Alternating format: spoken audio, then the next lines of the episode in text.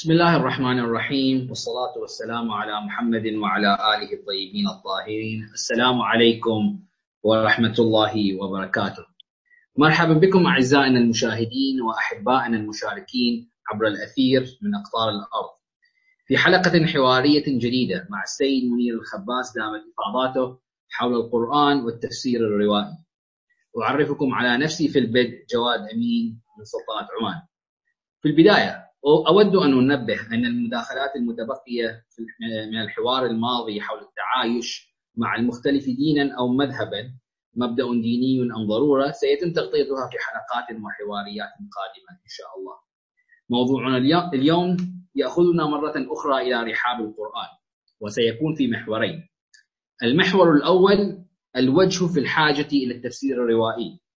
المحور الثاني تطبيقات في تفسير القرآن بالرواية. سيدنا العزيز سيد منير مرحبا بكم في حوار جديد يدمج في عبقاته عطر الثقلين القرآن وأهل البيت وما أثر من كلامهم.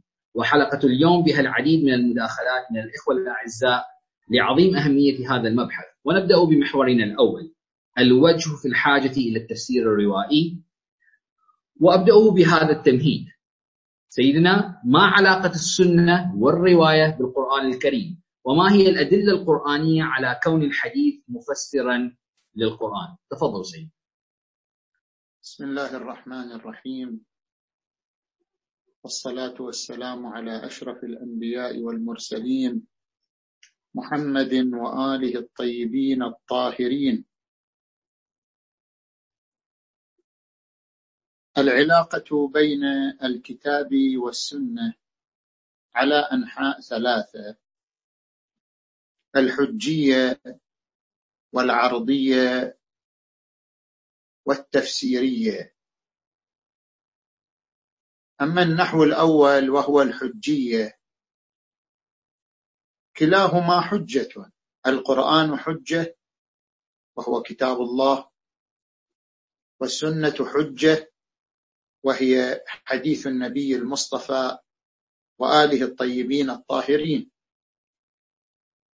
من حيث الحجية. طبعا حجية الكتاب ثبتت بإعجازه وحجية السنة لها أدلة من أدلتها الكتاب نفسه. القرآن الكريم عندما يقول وأطيعوا الله وأطيعوا الرسول فإن توليتم فما على رسولنا إلا البلاغ المبين. ويقول ما أتاكم الرسول فخذوه وما نهاكم عنه فانتهوا. ويقول وما ينطق عن الهوى إن هو إلا وحي يوحى. هذه الأدلة تدل على حجية السنة أي ما صدر من النبي صلى الله عليه وآله. فالكتاب حجة بدليل عقلي وهو إعجازه. والسنة حجة بأدلة من هذه الأدلة الكتاب نفسه. هذا من حيث الحجية. النحو الثاني العرضية. هل أن السنة في عرض الكتاب أم أن السنة في طول الكتاب؟ وهنا يفرق بين الثبوت والإثبات. من حيث عالم الثبوت يعني عالم الواقع السنة في عرض الكتاب. كلاهما وحي. كما أن الكتاب وحي من الله فما يصدر من النبي صلى الله عليه وآله من سنة فهو بوحي من الله. لا يمكن للنبي أن يشرع بنفسه وإنما كل ما يشرعه فهو مستند لوحي الله إما بشكل خاص أو بنحو عام كما يجيزه أن يشرع في دائرة معينة. إذا بالنتيجة كلاهما وحي فهما من هذه الناحية في عرض واحد. هذا بحسب عالم الثبوت والواقع. أما بحسب عالم الإثبات يعني كيف نثبت حجية هذه الأحاديث التي وصلتنا وهي واردة عن النبي صلى الله عليه وآله. نعم نثبت حجية هذه الأحاديث التي وصلتنا بالكتاب الكريم. فإذا في عالم الإثبات يعني من أجل إثبات حجية ما وصل إلينا من أحاديث النبي وأهل بيته الطاهرين نحتاج إلى الكتاب.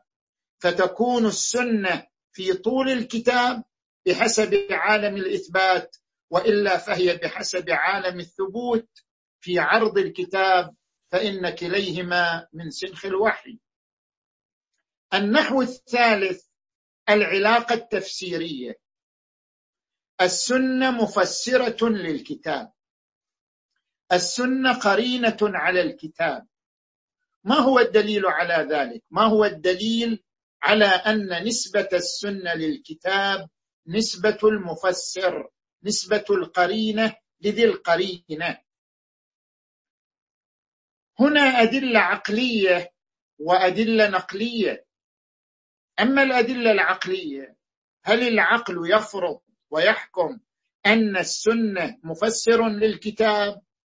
نعم العقل يحكم بذلك. لماذا؟ اولا كل آية تنزل من السماء فهي محفوفة بقرائن حالية مقامية.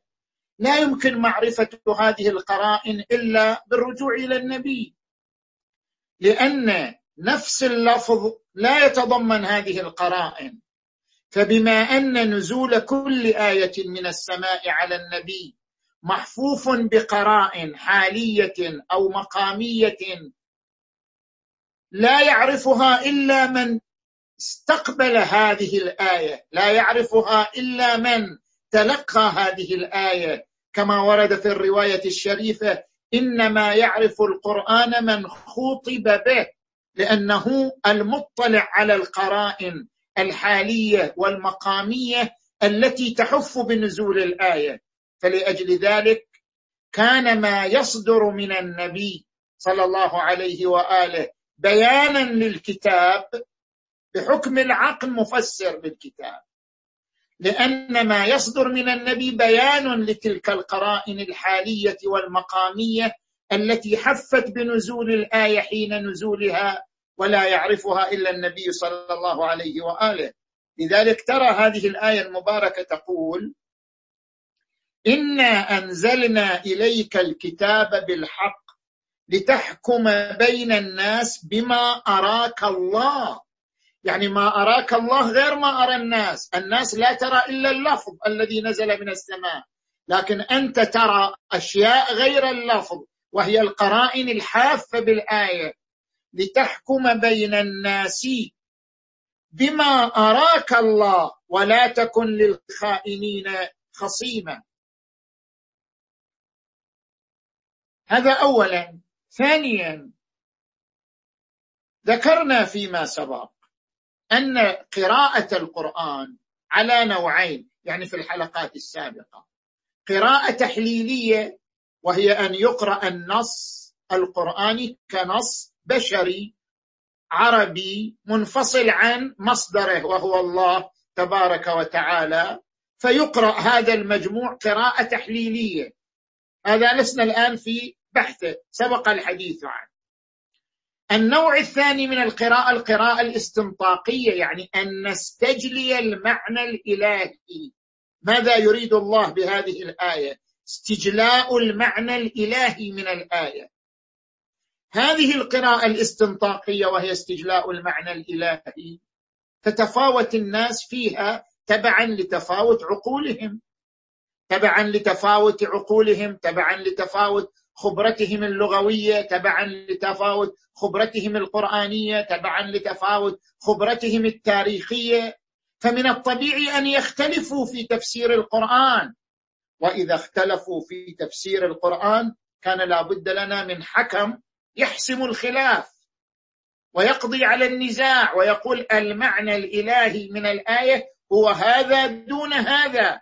اذا هنا العقل أيضا يفرض في مجال الاختلاف ضرورة الرجوع إلى السنة الصادرة من النبي كمفسر للكتاب لإزالة الاختلاف. عندما نقرأ قوله تعالى والسارق والسارقة والسارق والسارقة فاقطعوا أيديهما. اختلف المسلمون في اليد. ما معنى اليد؟ من الكتف من المرفق من الكف من أطراف الأصابع. من يحسم النزاع؟ يحسم النزاع السنة. ما صدر من النبي صلى الله عليه وآله هو الذي يحسم النزاع ويبين لنا ما هو المعنى الإلهي. هذه هي الأدلة العقلية على كون السنة مفسرة للكتاب. الأدلة النقلية الكتاب نفسه. عدة آيات تبين لنا أن السنة مفسر لا بد بالأخذ من السنة. لاحظوا قوله تعالى لا تحرك به لسانك لتعجل به. إن علينا جمعه وقرآنه. فإذا قرأناه فاتبع قرآنه. ثم إن علينا بيانه. يعني مو فقط إحنا ننزل القرآن بل نبين أيضا القرآن. ثم إن علينا بيانه. فما ينزل من السماء شيئان القرآن وبيانه يعني ومعناه. ولا يعرف بيانه إلا من؟ نزل عليه. لاحظوا الآية الأخرى. هو الذي بعث في الأميين رسولا منهم يتلو عليهم آياته ويزكيهم ويعلمهم الكتاب.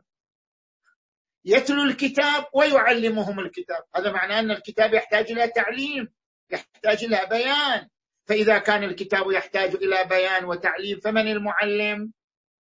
هو الرسول. زين. نجي إلى آية ثالثة. وأنزلنا إليك الذكر لتبين للناس ما نزل إليهم.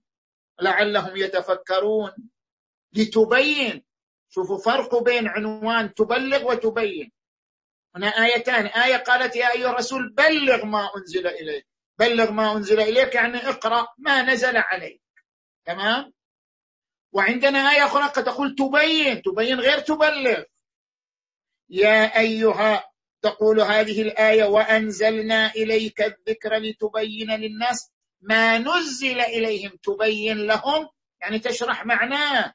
إذا معنى القرآن يحتاج إلى شرح والشارح هو النبي صلى الله عليه وآله. وقالت آية ثابتة وما أنزلنا عليك الكتاب إلا لتبين لهم الذي اختلفوا فيه وهدى ورحمة لقوم يؤمنون. إذا العقل والنقل توافقا وتطابقا على كون السنة مفسرة للكتاب ولا بد من الأخذ بالسنة في مقام تفسير الكتاب. طبعا لا تنحصر السنة بسنة النبي بما فيها سنة أهل البيت لقوله تعالى ثم أورثنا الكتاب الذين اصطفينا من عبادنا وكما هو حديث الثقلين إني مخلف فيكم الثقلين كتاب الله وعترتي أهل بيتي. ولذلك ورد عن الصحابة الرجوع إلى الإمام علي في تفسير القرآن فقد ذكر ابن مسعود كما في كما نقل عنه الطبري إن القرآن نزل على سبعة أحرف لكل حرف ظهر وبطن وعند علي الظاهر والباطن. نعم. أحسنتم سيدنا. آه، أستاذ علي الفضلي عندكم مداخلة؟ قواكم الله مساكم الله بالخير وتقبل الله أعمالكم. سيدنا الكريم في سياق ما ذكرتم يتبادر هناك سؤال فيقول ما هي الحاجة للتفسير بالسنة مع حجية ظواهر الكتاب؟ ولماذا لا يتم الاكتفاء بظاهر القرآن الكريم؟ أحسنتم أستاذ علي الفضل من دولة الكويت.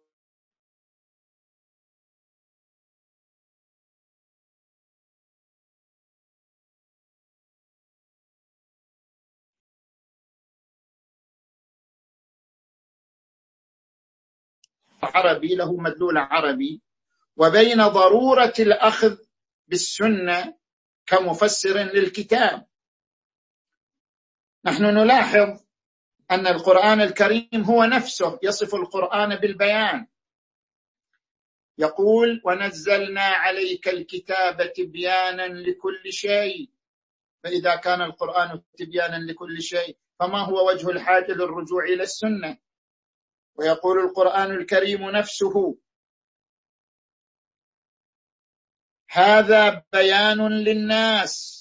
ويقول القرآن نفسه نزل به الروح الأمين على قلبك لتكون من المنذرين بلسان عربي مبين. يعني واضح. فما نحتاج للرجوع إلى السنة. ويقول القرآن الكريم ولقد يسرنا القرآن للذكر فهل من مذكر؟ ما هو الجواب عن هذا السؤال؟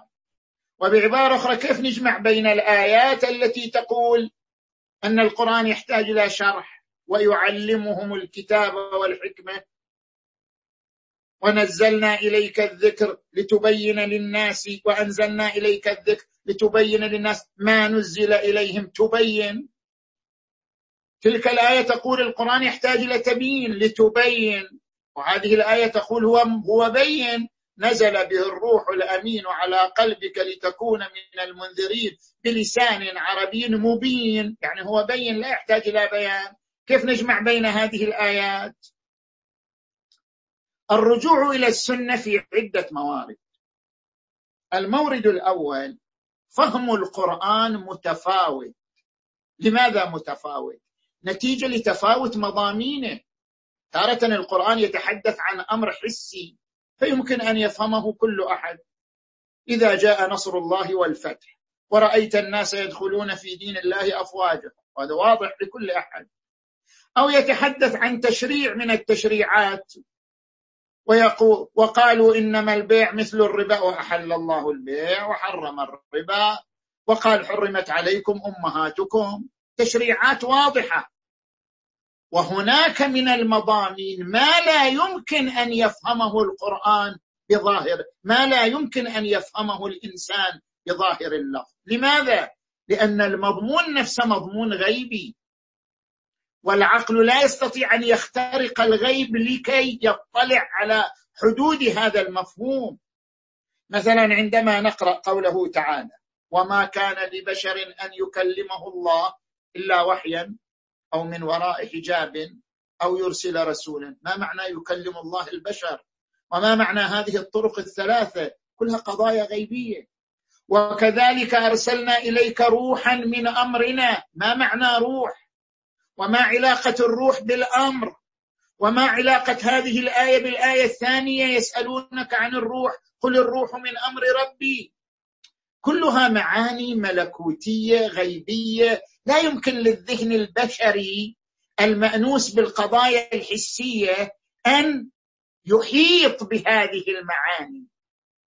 فلأن المضمون في نفسه خفي احتجنا إلى السنة. لمعرفة هذا المضمون الخفي. ما معنى وكلم الله موسى تكليما؟ كيف يعني الله كلم موسى؟ معنى خفي معنى غيبي. يحتاج الرجوع إلى السنة. هذا المورد الأول. المورد الثاني الرجوع في لب المعنى أو مصداقه. لاحظوا هناك فرق بين مدلول اللغوي لللفظ وبين جوهر المعنى المختزن في اللفظ. المدلول اللغوي واضح لكل عربي. هذا معنى نزل به الروح الأمين على قلبك لتكون من المنذرين بلسان عربي مبين.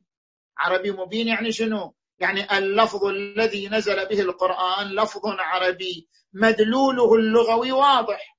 وضوح المدلول اللغوي شيء. ووضوح لب المعنى وجوهر المعنى. هذا شيء آخر. وضوح المفهوم شيء ووضوح المصداق شيء آخر. كيف؟ الآن أشرح لك هذا الموضوع. لاحظ ما ذكره السيد الصدر. قدس سره سي محمد باقر الصدر. الجزء الرابع من بحوثه في علم الأصول صفحة 276 في هذه الآية المباركة. هو الذي أنزل عليك الكتاب منه آيات محكمات هن أم الكتاب وأخر متشابهات. فأما الذين في قلوبهم زيغ فيتبعون ما تشابه منه ابتغاء الفتنة وابتغاء تأويله وما يعلم تأويله إلا الله. زين. نجي لكلمة متشابهة ما معنى المتشابه؟ يقول السيد الصادق المتشابه لا يقصد به التشابه المفهومي. وإنما التشابه المصداقي ما معنى ذلك؟ يعني مفهوم الآية واضح بس مصداقها غير واضح. ليش؟ لأن الآية ذكرت قرينتين تدل على أن مفاهيم القرآن يعني المداليل اللغوية للقرآن واضحة لكن مصاديقها لبها غير واضح القرينة الأولى هي قول يتبعون ما تشابه منه. فأما الذين في قلوبهم زيغ فيتبعون ما تشابه منه. يقول السيد الصدر اتباع الشيء فرع ظهوره. لولا أن له مفهوم واضح لما اتبع. فكلمة الاتباع معناه أن مفهومه اللغوي واضح وإلا لم اتبع. إنما الكلام في المصداق. هذه القرينة الأولى. القرينة الثانية التأويل. قال فيتبعون ما تشابه من ابتغاء الفتنة وابتغاء تأويله. التأويل يعني شنو؟ يعني بيان ما ترمز إليه الآية. الآية معناها اللغوي واضح لكن ما ترمز إليه غير واضح. لأنهم يريدون أن يبينوا ما ترمز إليه الآية. اعتبره القرآن هذا تأويل والتأويل خاص بالله والراسخين في العلم. فالتأويل فرع وجود ظهور. فإذا حملت الآية على خلاف ظاهرها سمي تأويل. هذا معناه أن الآية لها ظهور. يعني المعنى اللغوي للآيات واضح. وهم أرادوا أن يحملوها على شنو؟ على غير ظاهرها. اذا المداليل اللغوية للآيات القرآنية واضحة. هذا معناه مبين. هذا معنى هذا بيان. لكن جوهر المعاني ومصاديق هذه المعاني هو الخفي. كيف هو الخفي؟ يشرح السيد الصدر ذلك. يقول الإنسان حسي. الإنسان مخلوق حسي. متأثر بالأجواء الحسية. فدائما من يسمع أي مفهوم يحمله على مصاديقه الحسية. مع أن المفهوم قد يكون له مصاديق غيبية ملكوتية لكن الذهن لا ينتقل إليها. لأن الذهن محاط بعالم الحس ومتأثر بالمصاديق الحسية. مثلا عندما يسمع الإنسان كلمة العرش الرحمن على العرش استوى. يتبادر ذهنه حالا إلى المصداق المادي للعرش. عندما يسمع وسع كرسيه السماوات والأرض يتبادر ذهنه إلى المصداق المادي للكرسي. لأن ذهنه مأنوس بعالم الإحساس.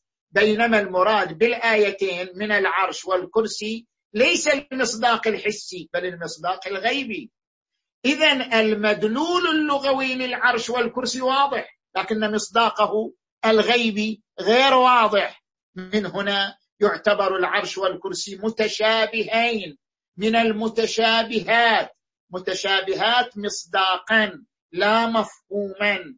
فلأجل ذلك احتجنا هنا إلى السنة لبيان المصداق الغيبي للآية وإن كان مدلولها اللغوي واضحا.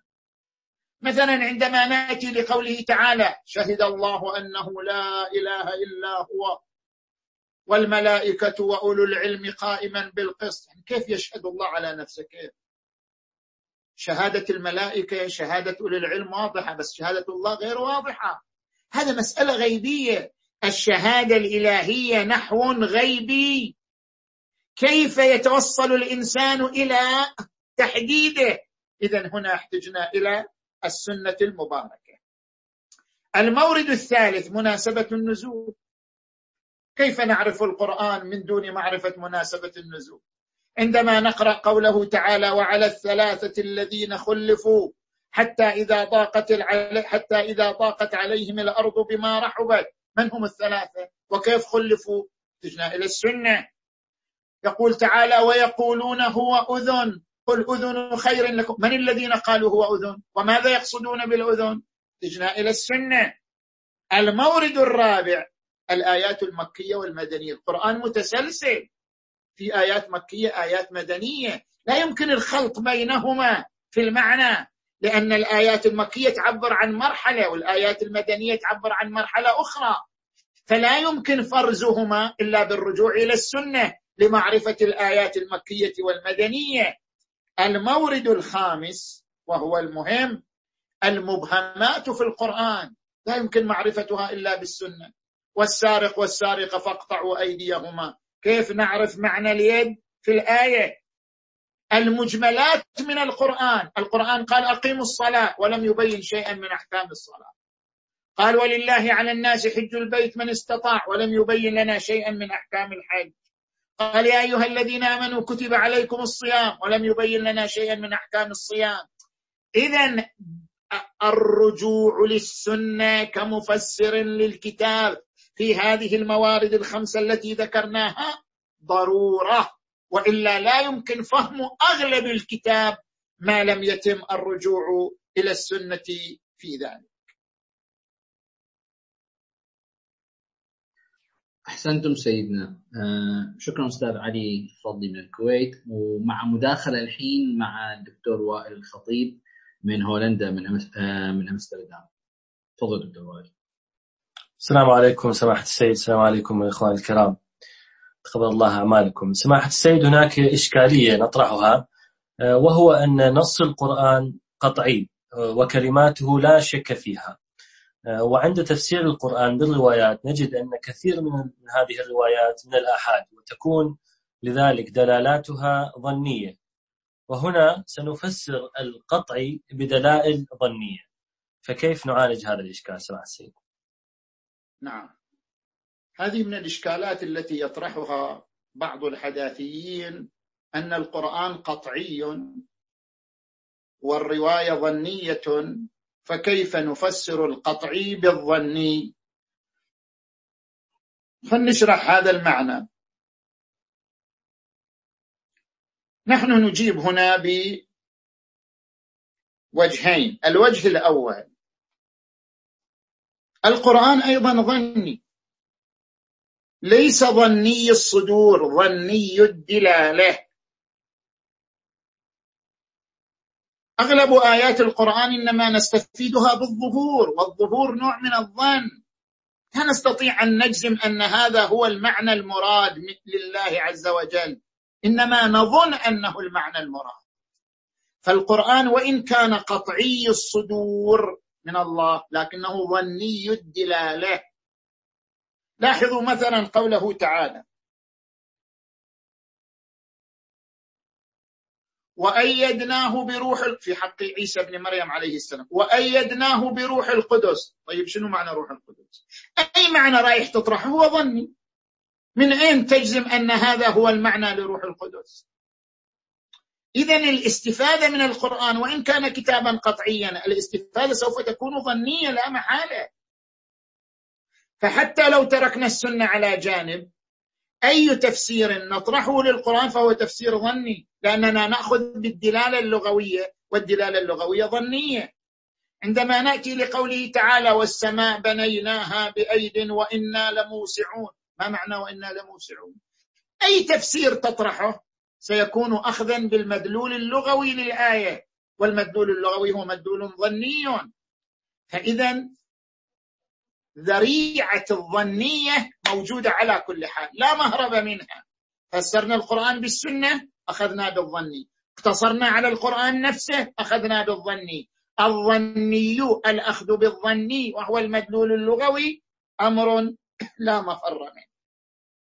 وثانيا ما المشكلة في الرجوع إلى الظني إذا كان حجة؟ ولهذا يقول علماء الأصول السنة ظنية الدلالة لكنها قطعية الحجية. يعني حجية السنة قطعية ليست ظنية. حجية السنة ثبتت بالكتاب. وبما أن حجية السنة ثبتت بالكتاب إذا حجية السنة قطعية. بما أن حجية السنة قطعية لا يهم أنها ظنية الدلالة ما دامت قطعية الحجية. فنحن عندما نفسر القرآن بالسنة نفسر قطعيا بقطعي. القرآن قطعي الصدور والسنة قطعية الحجية. وإن كانت ظنية الصدور وظنية الدلالة. المهم هو الحجة. الآن الآن أضرب مثال على ذلك. المنهج العقلائي قائم على الأخذ بالظنيات. ما دامت هي أدلة يؤخذ بها. وإن كانت ظنية الآن جميع الأدلة التجريبية هي أدلة ظنية. عندما نريد أن نخترع دواء أو نريد أن نخترع غذاء لا يمكن اختراع دواء ولا غذاء إلا عبر تجربة والتجربة دائما ناقصة. لا يمكن إقامة تجربة على كل البشر وفي جميع الظروف وفي جميع الأحوال. حتما التجربة تقام في ظروف معينة وعلى عدد معين من البشر. اذا التجربة دليل ناقص. وبما أن التجربة إطارها ناقص اذا هي دليل ظني. ومع أنها دليل ظني فإن المنهج العقلاء يأخذ بها. يعتمد الدواء من قبل منظمة الصحة العالمية مع أنه استند إلى تجربة في إطار استقراء ناقص. لكن ما دامت آتت نتائج ملموسة تعتبر دليل وإن كان دليلا ظنيا. المنهج العقلاء قائم على الأخذ بالأمور الظنية إذا كان لها دليلية إذا كان لها دلالة. كذلك السنة وإن كانت ظنية لكن إذا كان لها دلالة وتوافرت القرائن على صحتها فإنه يؤخذ بها في تفسير الكتاب. نعم. دكتورنا العزيز دكتور وائل عندكم مداخلة أخرى في هذا في هذا الباب؟ نعم واتوقع سماحة السيد جاوب عليها جزئيا. يعني آه، سماحة السيد أنتم ذكرتم أن دلالات القرآن تكون ظنية. وإذا رجعنا إلى إلى آه، الروايات الموجودة وروايات الآحاد تكون أيضا دلالاتها ظنية. فهنا سنفسر أو نستخدم ظني مع ظني ل آه، يعني نبني مفاهيم الدين وأسس وأسس الدين. فكيف نعالج أن هذه كلها مبنية على أشياء ظنية بالحقيقة نعم. نعم أحسنتم. نجي إلى تفسير القرآن الذي هو ظني الدلالة بالسنة التي هي ظنية الصدور. فيقال ضم ظني لظني كضم الحجر إلى جنب الإنسان. لا يقدم ولا يؤخر كيف نستطيع أن نبني رؤى ومفاهيم و ومفردات دينية وقوانين دينية على ضم ظني لظني. ذكرنا في حلقة سابقة أن المفاهيم الدينية على نوعين مفاهيم تأصيلية ومفاهيم تفريعية. المفاهيم التأصيلية التي بها قوام الدين إثبات وجود الله إثبات وحدانيته الأصول الخمسة إثبات التوحيد العادل النبوة الإمامة المعاد. ما تستلزمه النبوة والإمامة من عصمة وعلم ما يستلزمه المعاد من خروج جسمي من الأرض إلى غير ذلك. هذه المفاهيم التأصيلية التي بها قوام الدين لا يمكن أن نستند فيها إلا إلى أدلة عقلية لا يمكن أن نستند فيها إلا إلى أدلة علمية يعني أدلة توصلنا إلى اليقين. وكيف نوصلها إلى اليقين؟ بتطبيق دليل حساب الاحتمالات. دليل حساب الاحتمالات دليل رياضي. مفاده إذا جمعنا القرائن في محور واحد فإن اجتماع القرائن في محور واحد يوجب الوثوق بذلك المحور يوجب اليقين بذلك المحور.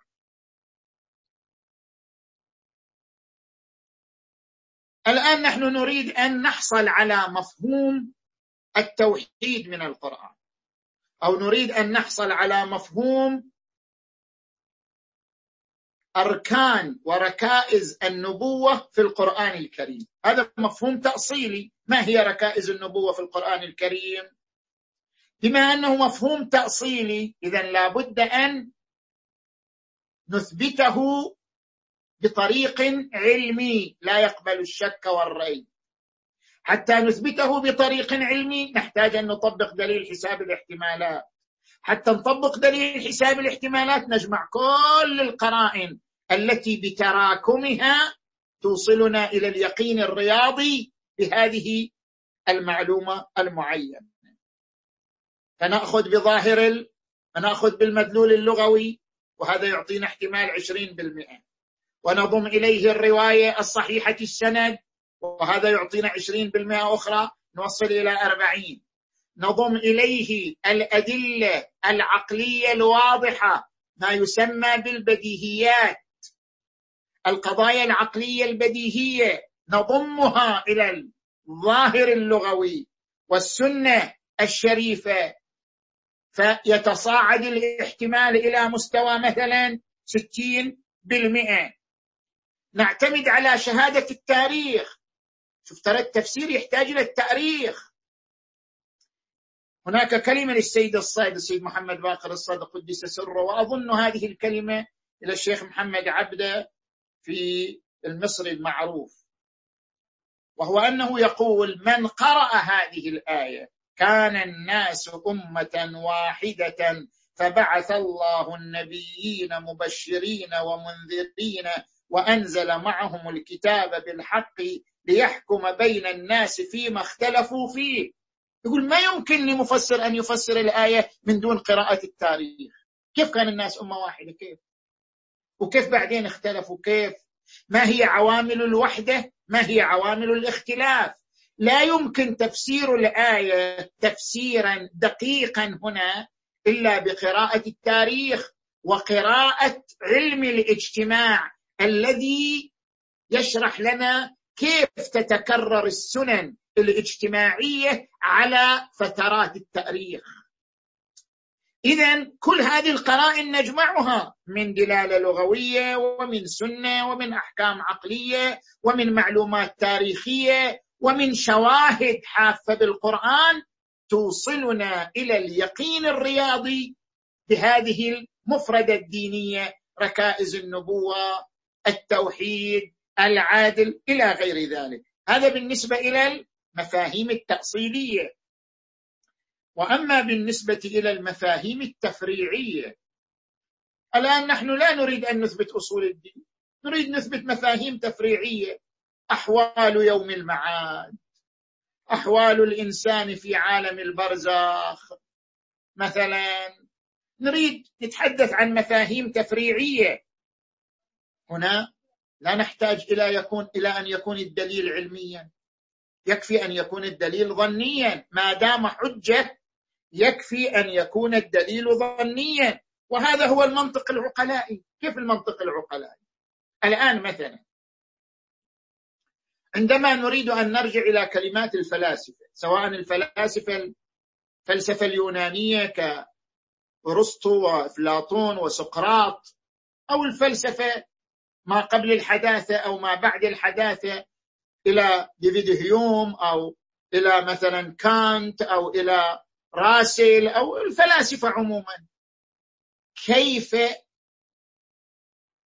نستنطق المعاني والمضامين التي يريدها هؤلاء الفلاسفة من دون الأخذ بظواهر كلماتهم؟ كيف؟ ما يمكن. لا يمكن لنا أن نقول الفيلسوف كانت يقصد كذا. كيف يقصد كذا؟ اعتمادا على ظاهر كلامه. طيب ظاهر كلامه هذه دلالة ظنية. فكما أننا نستفيد مقاصد الفلاسفة بدلالة ظنية وهي الأخذ بظاهر كلماتهم لأن الأخذ بظواهر الكلام منهج عقلائي. كذلك نستفيد مفردات القرآن من خلال الأخذ بالدلالة الظنية للكتاب والدلالة الظنية للسنة فإن الأخذ بالدلالة الظنية منهج عقلائي. الآن القوانين. أنت الآن تعيش في دولة. الدولة تنشر قوانين معينة عبر وسائل الإعلام. كيف تتعامل مع هذه القوانين؟ عبر الدلالة الظنية. ظاهر اللغوي لهذه القوانين كذا. فنحن نمشي على الظاهر. هذا منهج عقلائي. انت عندما تراجع الطبيب الطبيب يقول لك مرضك كذا ودواؤك كذا وعلاجك كذا. انت لازم في كل في كل كلام للطبيب تقطع. لو لا تأخذ بظاهر كلامه. تأخذ بظاهر كلامه. إذا خلصنا إلى هذه النتيجة. المنهج العقلائي ونحن من العقلاء قائم على الأخذ بظاهر الكلام. لأن ظاهر الكلام وإن كان ظنيا إلا أنه عند العقلاء حجة ولأجل حجيته يؤخذ بظواهر القرآن وإن كانت ظنية يؤخذ بظواهر السنة وإن كانت ظنية يفسر ظواهر السنة بظواهر القرآن بظواهر السنة وإن كانت ظنية. كما أن المنهج العقلاء يأخذ بالظاهر في تفسير كلمات الفلاسفة كلمات الأدباء القوانين التي تطرحها الدول كذلك يؤخذ بظواهر القرآن والسنة طبقا لهذا المنهج العقلائي أحسنتم سيدنا. سيدنا معظم اجاباتكم للدكتور وائل كانت عبارة عن أدلة طبية يعني أمثلة طبية الظاهر أنه طبيب. فاذا نحن نجي واحد عنده متخصص في الكمبيوتر أستاذ مهدي العبكري معاكم المايك لو سمحت تفضل. من القطيف السعودية. السلام عليكم. عليكم السلام. عندنا سؤالي سيدنا ما يجي في كمبيوتر. الكمبيوتر سيدنا إذا كان إذا كنا من جهة نفسر الآيات القرآنية بالروايات ومن جهة أخرى آه، لا نقبل الروايات إلا بعد عرضها على الكتاب كما هو مفاد أخبار العرض. آه، ألا يعني ذلك توقف حجية القرآن على الروايات والعكس؟ هذا دور باطل. طبعا المهندس العزيز مهدي العبكري من الخطيف هو صحيح مهندس كمبيوتر ولكنه أيضا يعني متضلع في العلوم الدينية. آه هذا البحث وهو مسألة الدور بين حجية الكتاب وحجية السنة تعرض له علماء الأصول في بحث حجية ظواهر الكتاب. وهناك تقريران لهذا الإشكال إشكالية الدور ولكل تقرير جواب. التقرير الأول يقول حجية ظاهر الكتاب فرع السنة المفسرة. لأننا لا نأخذ بظاهر الكتاب إلا بضميمة السنة. حجية ظاهر الكتاب متوقف على السنة المفسرة. وحجية السنة المفسرة متوقفة على موافقتها للكتاب لأن السنة المخالفة للكتاب لا يؤخذ بها.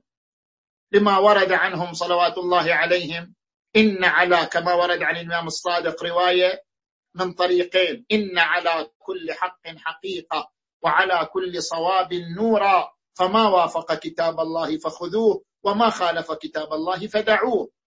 حجية الكتاب متوقف على السنة وحجية السنة متوقفة على موافقتها للكتاب فيلزم الدور. هذا تقرير أول للإشكال. الجواب عن هذا التقرير يتضح بذكر أمرين. حجية السنة هل استفدناها من الكتاب؟ لا. ترى مو من الكتاب أخذنا حجية السنة. ولذلك ذكرنا في بداية الحوار أن من أدلة حجية السنة الكتاب ليس هو الدليل الوحيد. لماذا؟ لأنه متى ثبت لنا أن محمدا صلى الله عليه وآله؟ نبي كان كلامه حجة بعد ما نحتاج إلى أن نرجع للكتاب لنستفيد حجية السنة. إذا أثبتنا بالدليل العقلي أن محمدا نبي بمجرد أن يثبت أنه نبي والنبي مخبر عن الله. إذا كلامه حجة. كل كلام يخبر به عن الله فهو حجة. هذا معنى النبوة. إذ لا يمكن التفكيك بين النبوة والحجية. يقال نبي لكن مو حجة. كيف يعني نبي إذا النبي من يوحى إليه والنبي من يخبر عن الله. فإذا كان محمد صلى الله عليه وآله نبيا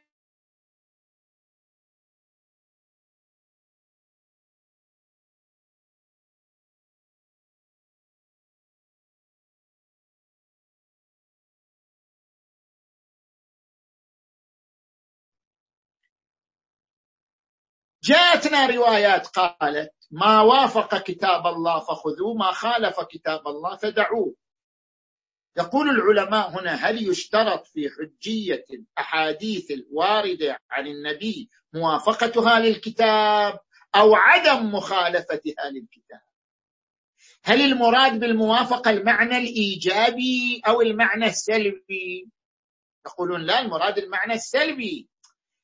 الأحاديث الواردة عن النبي حجه في نفسها إلا أن تخالف الكتاب. لا يشترط في حجيتها أن يكون لها أن يكون مضمونها موجود في الكتاب. الموافقة الإيجابية لا يشترط الموافقة وإلا بطلت السنة كلها. لأن ما يصدر من النبي إما موجود في الكتاب فلا نحتاج إلى كلام النبي وإذا غير موجود فلا نأخذ به. لأنه ليس موافقا للكتاب موافقه ايجابيه لو كان المراد بالموافقة الموافقة الإيجابية للزم ذلك طرح السنة وعدم الأخذ بها أصلا. اذا المقصود بالموافقة المعنى السلبي يعني عدم مخالفة السنة للكتاب. هذه هذا أمر. الأمر الثاني بما أن كل حديث ثبت حجيته يعني كل حديث ثبت قوة سنده فهو حجة ما نحتاج إلى الكتاب هو حجة في نفسه إلا أن يخالف الكتاب. ففي الأمر الثاني نقول ما هو المراد بمخالفة الكتاب؟ المراد بمخالفة الكتاب أن يكون مضمونه مخالف يعني مباين. أما المفسر أو المبين أو المخصص ليس مخالفا عرفا. الحديث المفسر لا يقال له مخالف لأنه شارح. الشارح ليس مخالف. المخصص ليس مخالف. المبين ليس مخالف. اذا ثبت لنا عقلا. كل حديث ثبتت قوة سنده فهو حجة إلا ما خالف. والمخالف لا يصدق على المفسر. والمبين والمخصص والمقيد لا يصدق عليه أنه مخالف. فبالنتيجة صارت حجية ظاهر الكتاب متوقفة على السنة المفسرة. أما السنة المفسرة فليست متوقفة على حجية ظاهر الكتاب. فارتفع الدور. لأن السنة المفسرة ليست مخالفة وكل حديث ثبت قوة سنده وليس مخالفا فهو حجة في نفسه. لا استنادا إلى الكتاب. هذا التقرير الأول للإشكال وجوابه. التقرير الثاني. أن يقال نفترض أنه لا دليل على حجية السنة إلا الكتاب نفسه. الكتاب هو الذي قال لنا السنة حجة. الكتاب هو الذي قال لنا أطيعوا الله وأطيعوا الرسول. وأطيعوا الله وأطيعوا الرسول فإن توليتم فما على رسولنا إلا البلاغ المبين. القرآن هو الذي أعطى للسنة الحجية. طيب نجي لنفس هذه الآية أطيعوا الله وأطيعوا الرسول. هذا ظاهر من الظواهر. هذا الظاهر كيف نثبت حجيته؟ بهذا الظاهر أثبتنا حجية السنة. صحيح لكن هذا الظاهر كيف نثبت حجيته؟ نثبت حجيته بتفسير السنة؟ اذا لزم الدور. دليل حجية السنة ظاهر الكتاب وظاهر الكتاب نفسه لا يكون حجة إلا بالرجوع إلى السنة فيلزم الدور. هكذا تقرير ثاني للإشكال والجواب عنه. الظاهر القرآني حجه في نفسه لا, لا بحاجة إلى الرجوع إلى السنة.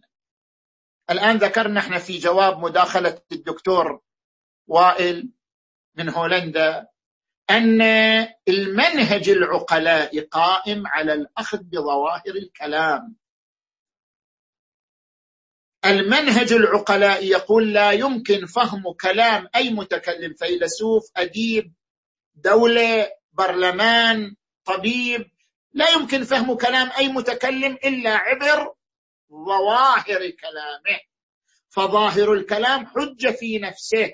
اذا حجية ظواهر الكتاب ثابتة في نفسها طبقا للمنهج العقلائي وليست متوقفة على السنة إلا إذا قامت قرينة عليها من السنة. ما لم تقم قرينة عليها من السنة هي حجة في نفسها لا تحتاج إلى السنة.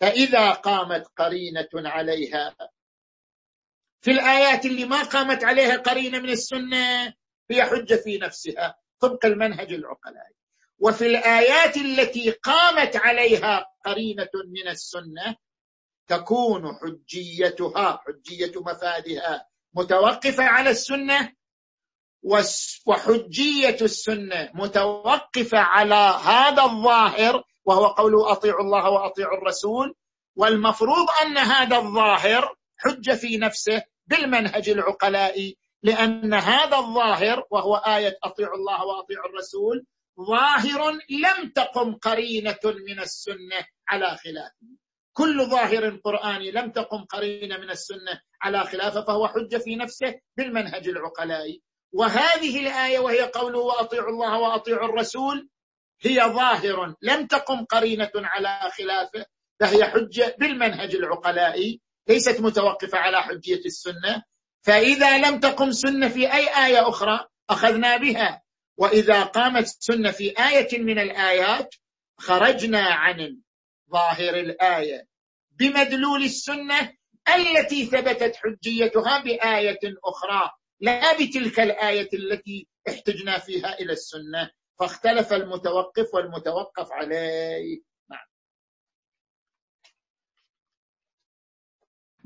أحسنتم سيدنا. هذا هذا الرد بنفسه يحتاج إلى إلى بحث يعني. لكن الآن أتحول إلى مشاركة مع آه، الأستاذ حسن راشد آه، من كندا. سؤالي هو حسن تفضل. ما هي ضوابط وقواعد الأخذ والعمل بالروايات التفسيرية؟ هل هي ذات القواعد في باب الفروع والفقهيات من آه، اعتماد وثقة الراوي وقوة المتن وما أشبه؟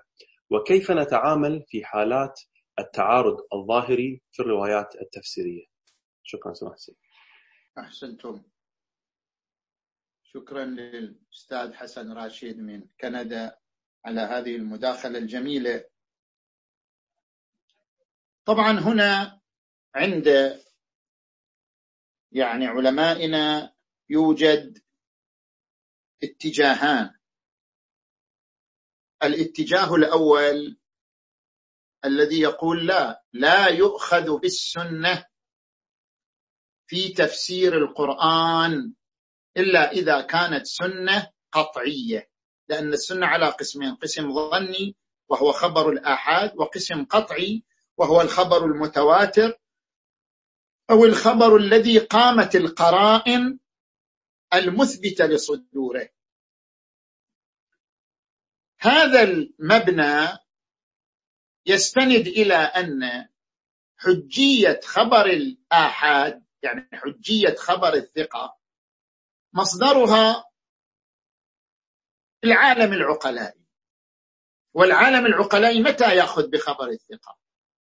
إنما يأخذ به في القضايا العملية لا في القضايا العلمية. السيرة العقلائية المنهج العقلائي قائم على الأخذ بخبر الثقة في القضايا العملية.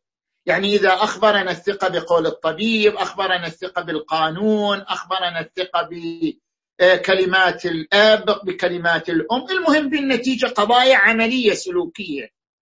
المنهج العقلائي يأخذ بخبر الثقة في القضايا العملية.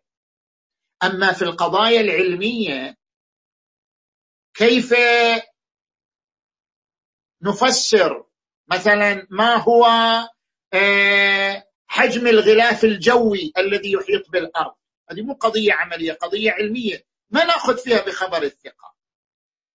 أو ما هو مقدار الفاصل بين الشمس والأرض؟ ما هي المكونات لهذا النجم الحارق ألا وهو الشمس؟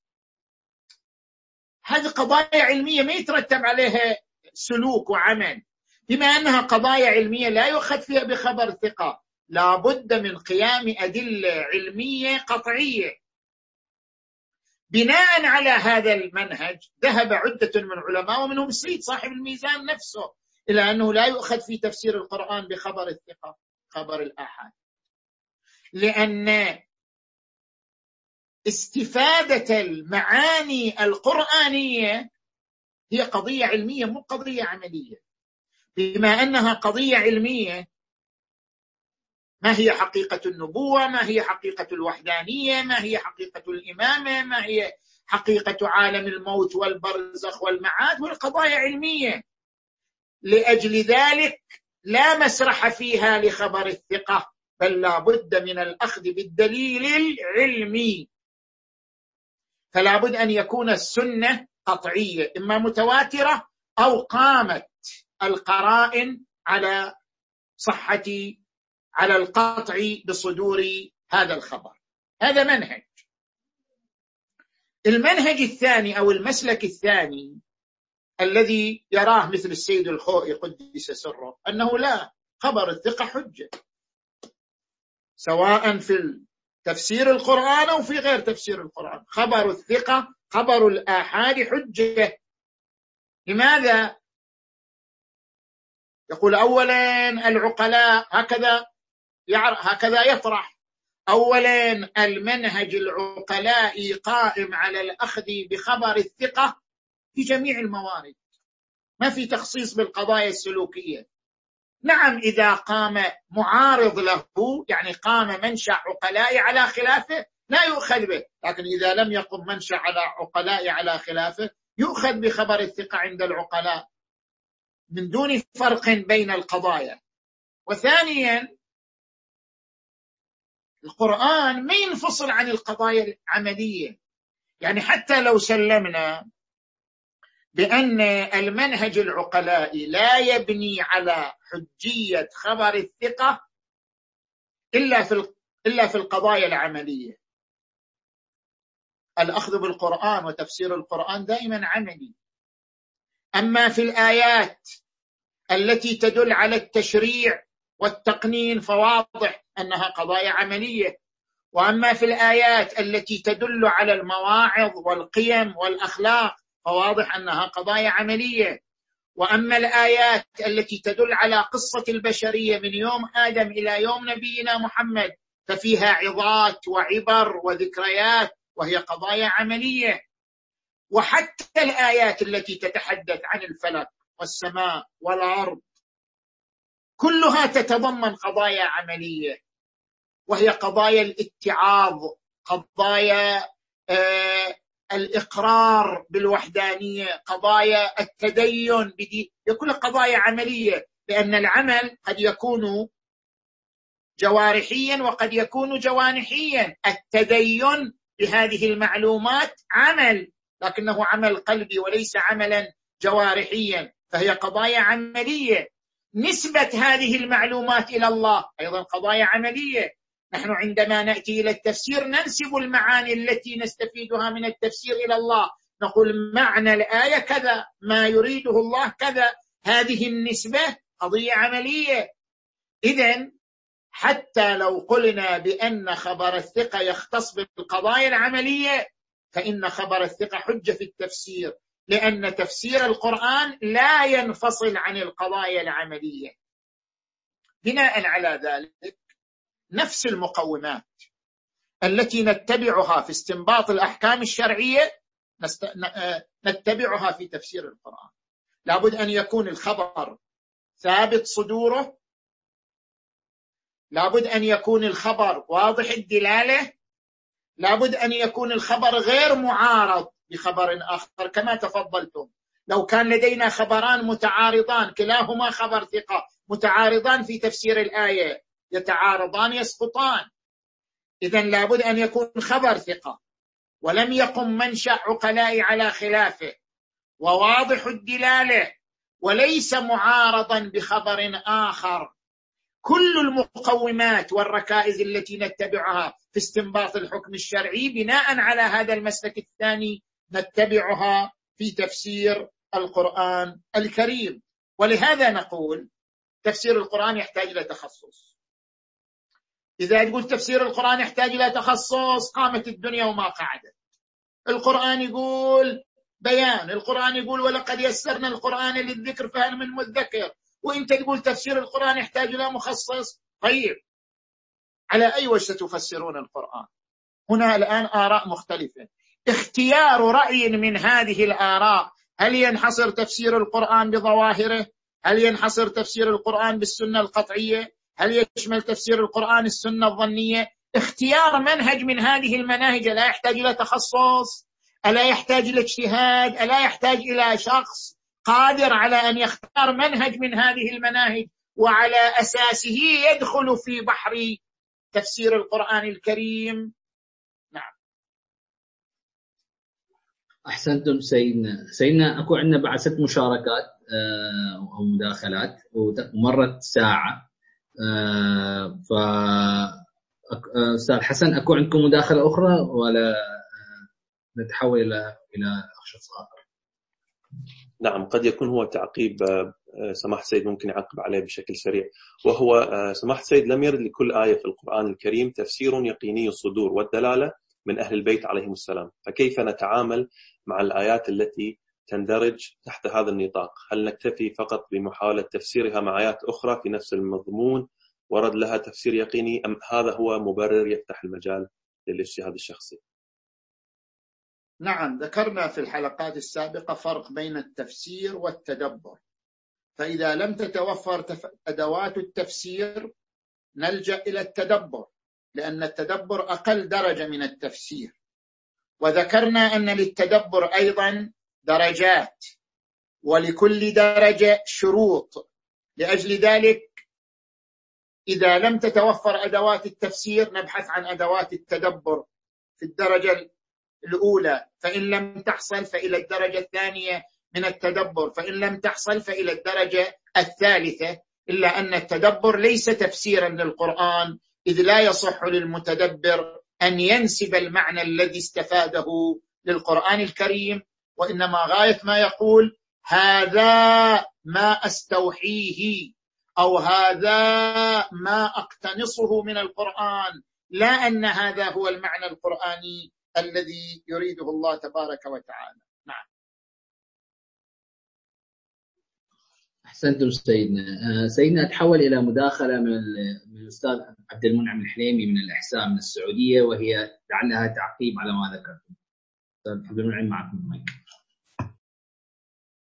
السلام عليكم. وتقبل الله الأعمال من الجميع إن شاء الله. آه، بالنسبة لمنهج تفسير القرآن بالقرآن عند العلامة الطبطبائي في الميزان. يثار إشكال على هذا المنهج أنه حيد الروايات التفسيرية آه، أو أنه آه، ألقى دور السنة التفسيرية في تفسير آه، الكتاب الكريم. فما يمكن الإجابة على هذا الإشكال.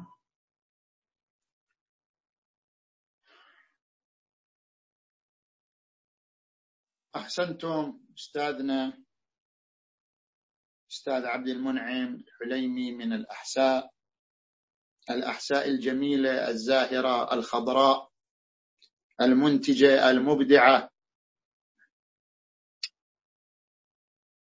طبعا رحم الله صاحب الميزان. وقد قلنا في حلقات سابقة الميزان ما زال كتابا بكر. في معانيه ومضامينه. هنا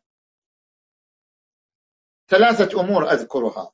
أمر الأول صاحب الميزان توقف في قسم من الروايات لا في كل الروايات. وهي روايات مناسبات النزول. إذا لاحظتم كتابه قرآن در إسلام صفحة 105 في ذلك الكتاب ذكر سيد صاحب الميزان أنه يتوقف في الأخذ بالروايات التي تتحدث عن مناسبات النزول. وذكر سببين. قال السبب الأول أنها متناقضة. حتى من الراوي الواحد يذكر سببين متناقضين. مو كلها طبعا يعني كثير منها. وهذا منشأ عقلائي يمنعنا من الأخذ بها والاعتماد عليها. والسبب الثاني ذكر بأن الحديث منع من تدوينه. يعني الحديث بعد وفاة النبي إلى مئة سنة بعد النبي كان ممنوع من تدوينه. فنتيجة منع تدوين الحديث الرواة الذين نقلوا مناسبات النزول لم يشهدوا نزول القرآن. وإنما نقلوه عن أسلافهم. لذلك نقلوا بالمعنى والمضمون ولم ينقلوا باللفظ. ومن هذه الجهة كان هذا أيضا منشأ عقلائي للتوقف في الأخذ بهذه الروايات. طبعا هذا رأيه هو محل بحث. إنما أنا أقول هذه هو الذي توقف فيها. زين. الأمر الثاني سيد صاحب الميزان تعرض للبحث الروائي. ميزان فيه بحث روائي. في كل سورة هناك بحث روائي. نعم هو لا يجعل البحث الروائي في عرض تفسير القرآن بالقرآن. يعتبره في طوله. يعني هو يرى أولا تفسير القرآن بالقرآن وفي طول ذلك وفي رتبة ثانية الرجوع إلى التفسير الروائي في القرآن. فهو ما ألغى التفسير الروائي بالمرة وإنما جعله رتبة ثانية بحسب رؤيته وبحسب منهجه. الأمر الثالث. سيد صاحب الميزان هذا مسلكه أنه يشترط في كون السنة مفسرة للقرآن أن تكون سنة قطعية. هذا مسلكه. وبناء على هذا المسلك وهذا المبنى العلمي له مشى على هذا. لذلك أنا أقول لا يستغنى بالميزان عن غيره من التفاسير. مثلا عندما نرجع إلى كتاب مواهب الرحمن في تفسير القرآن للسيد السبزواري نرى أنه يعتني ويهتم بالتفسير الروائي كرتبة أولى. طبعا هو فقيه. لذلك يعنى بالتفسير الروائي وبتنقيح الروايات. من هذه الجهة ويبني عليها اقتناصه لمعاني الآيات المباركة. أحسنتم سيدنا. سيدنا مع مشاركة أخيرة في هذا المحور مع الأستاذ أحمد فيصل من الكويت. فليتفضل. السلام عليكم ورحمة الله جميعا. شكرا لك دكتور جواد.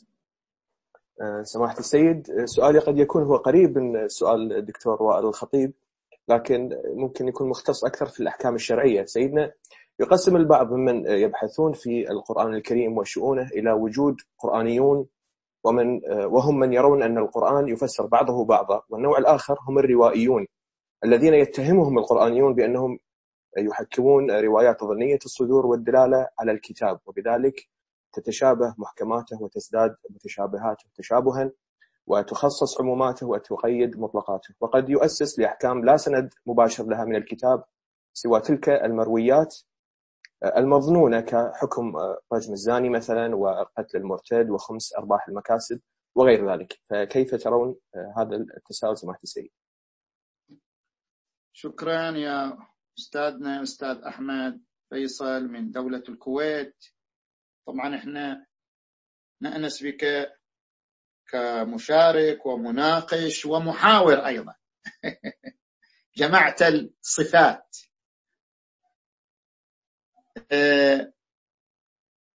طبعا هذه يطرحها بعض الحداثيين لا كل الحداثيين. بعض الحداثيين هو الذي يطرح أن هناك صنفين ممن يقرأ القرآن. صنف قرآني صنف روائي. صنف القرآني هو الذي لا يعتمد على الروايات في تفسير الكتاب. الصنف الروائي هو الذي يحصر استفادته معاني القرآن من الروايات. منطلق هذه المجموعة الحداثية في هذا الرأي ما هو؟ منطلقهم حسب ما قرأت أنا لهم. يقولون بعض التشريعات التي جاءت من السنة يرفضها العقل. رجم الزاني إيش دعوة زنا يرجم؟ ليش يرجم؟ يرجم حتى الموت. هذا أمر يرفضه العقل. قتل المرتد لماذا يقتل المرتد؟ هذا رأيه هذا فكره. قتله ظلم له لأنه قتل للرأي خنق لحرية التعبير عن الرأي. خمس أرباح المكاسب ليش يعني عشرين بالمئة من ثروة الإنسان تؤخذ هذا شيء لا يقبله العاقل.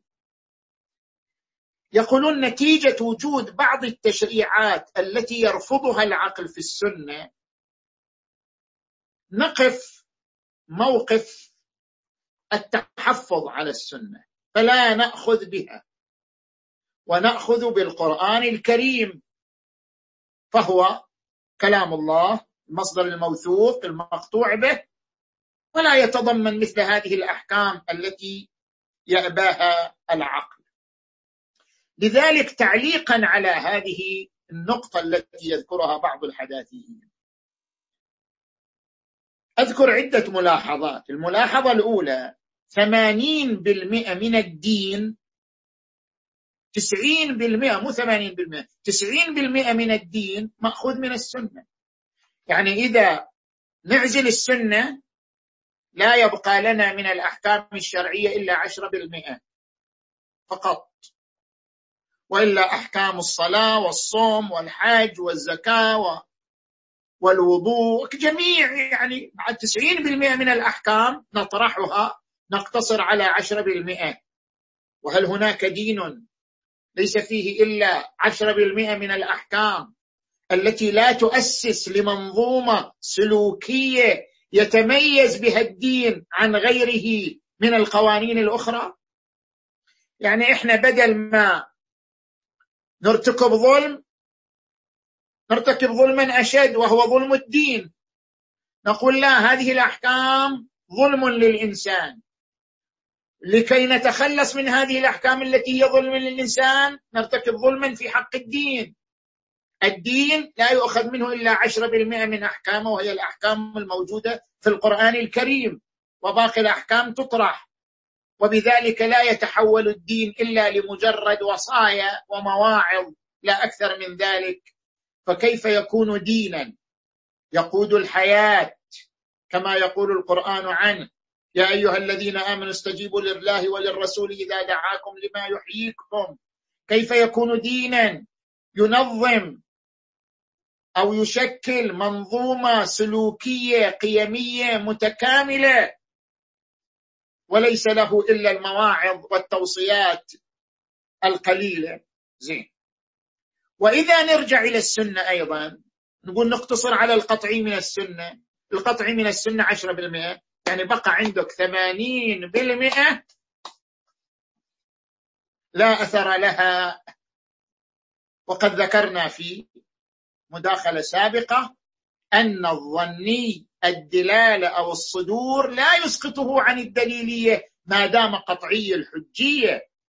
الدليل ما كان قطعي الحجية وإن كان ظني الصدور أو ظني الدلالة. هذا الملاحظة الأولى. الملاحظة الثانية بعض أحكام القرآن أيضا يأباها العقل.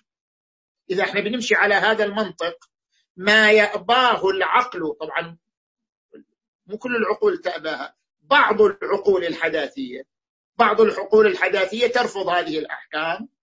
إذا كان المدار في قبول الرواية أن لا تتضمن حكما يأباه العقل الحداثي بتعبير لا كل العقول الحداثية بعض العقول الحداثية. إذا لابد من طرح عدة آيات من القرآن الكريم. لأنها تتضمن أحكاما لا يتحملها مثل هذا العقل. اقرأوا قوله تعالى قاتلوا الذين لا يؤمنون بالله ولا باليوم الآخر ولا يحرمون ما حرم الله ورسوله ولا يدينون دين الحق من الذين أوتوا الكتاب حتى يعطوا الجزية عن يد وهم صاغرون. هل هذا يقبله العقل؟ أن يقصر قسم من البشر على إعطاء ضريبة عن ذلة وصرات حتى يعطوا الجزية عن يد وهم صاغرون. نجي إلى آية أخرى. الزاني والزانية فاجلدوا كل واحد منهما مئة جلدة ولا تأخذكم بهما رأفة ولا تأخذكم بهما رأفة في دين الله إن كنتم تؤمنون بالله واليوم الآخر وليشهد عذابهما طائفة من المؤمنين. طيب أنت تريد تعاقبهم على الزنا بعد ليش تشهروا بهم؟ لماذا يشهد عذابهما طائفة من المؤمنين؟ ليس هذا ظلم. أليس هذا مما يأباه العقل أن يشهد عذابهما طائفة من المؤمنين. هذا تشهير. وهذا موجود في القرآن الكريم. اقرأ قوله تعالى